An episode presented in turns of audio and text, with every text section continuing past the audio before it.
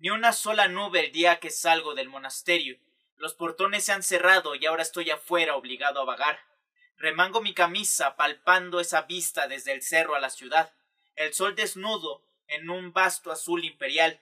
Pienso en ojos con exceso de rímel y la trágica gracia que hay en la cadencia de una dama al cruzar la calle.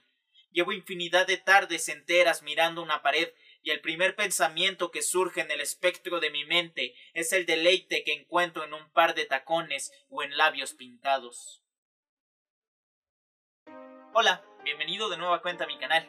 El día de hoy te hablaré acerca del libro Aleluya del escritor, ensayista y novelista y poeta Fausto Alzati Fernández. ¿Dónde se desarrolla toda la historia? ¿Quiénes son los personajes principales y cómo está dividida la obra? Bueno, la historia se desarrolla en la Ciudad de México y los personajes principales son Lázaro Guerra, la capitana Evelyn y Gloria.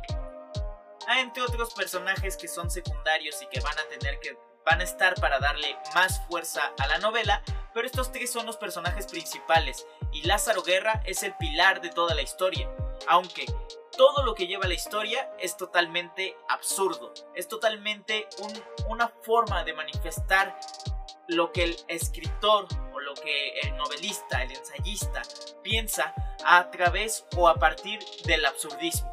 La novela comienza con nuestro personaje, Lázaro, saliendo de un monasterio que bien podría ser un hospital psiquiátrico, que bien podría ser la fila de las tortillas, que bien podría ser un cementerio abandonado, él sale de un monasterio y saliendo del monasterio comienza toda esta búsqueda o todos estos encuentros con las cosas del diario y con las cosas que se vuelven absurdas, las cosas que carecen de sentido y de identidad propia, pero que nos hacen ser lo que somos y nos hacen ir hacia la dirección que normalmente creemos que debemos ir o a la dirección que sentimos que el destino nos hace que vayamos.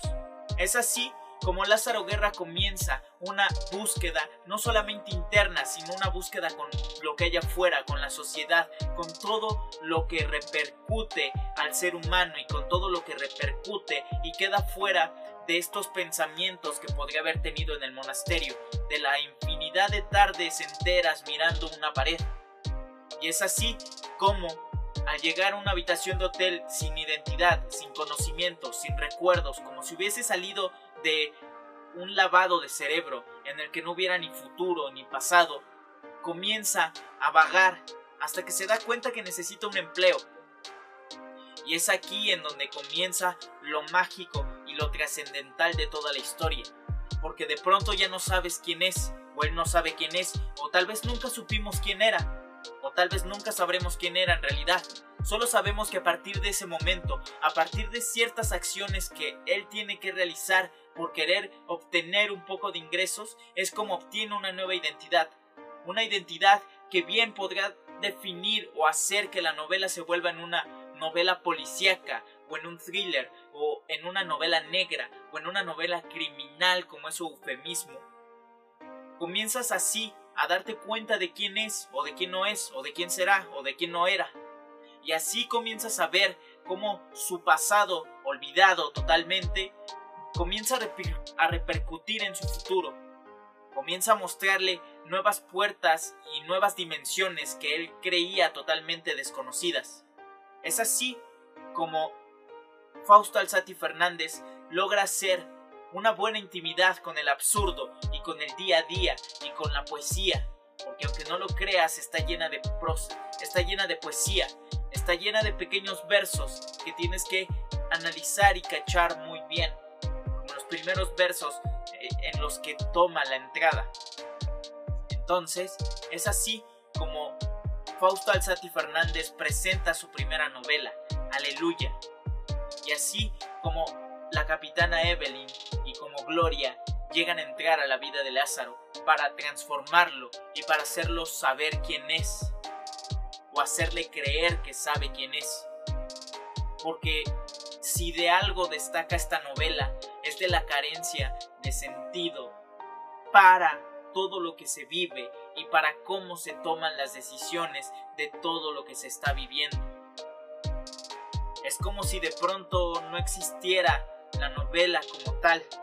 Es como si de pronto no existiera el personaje como tal. Porque bien puede que ya él haya nacido lavando un tazón de arroz. En algún momento, en algún recuerdo fugaz. Y es así como Fausto Alzati nos muestra una nueva ciudad de México. Nos muestra lo que él conoce, lo que él ve. Y así es como de alguna forma se queja también de los acontecimientos que están sucediendo en la ciudad. Así que, si tú ya leíste esta obra, te invito a que me digas en la cajita de los comentarios qué te pareció, a que me digas por qué sí, por qué no Fausto Alzati Fernández, por qué sí, por qué no, aleluya, por qué sí, por qué no.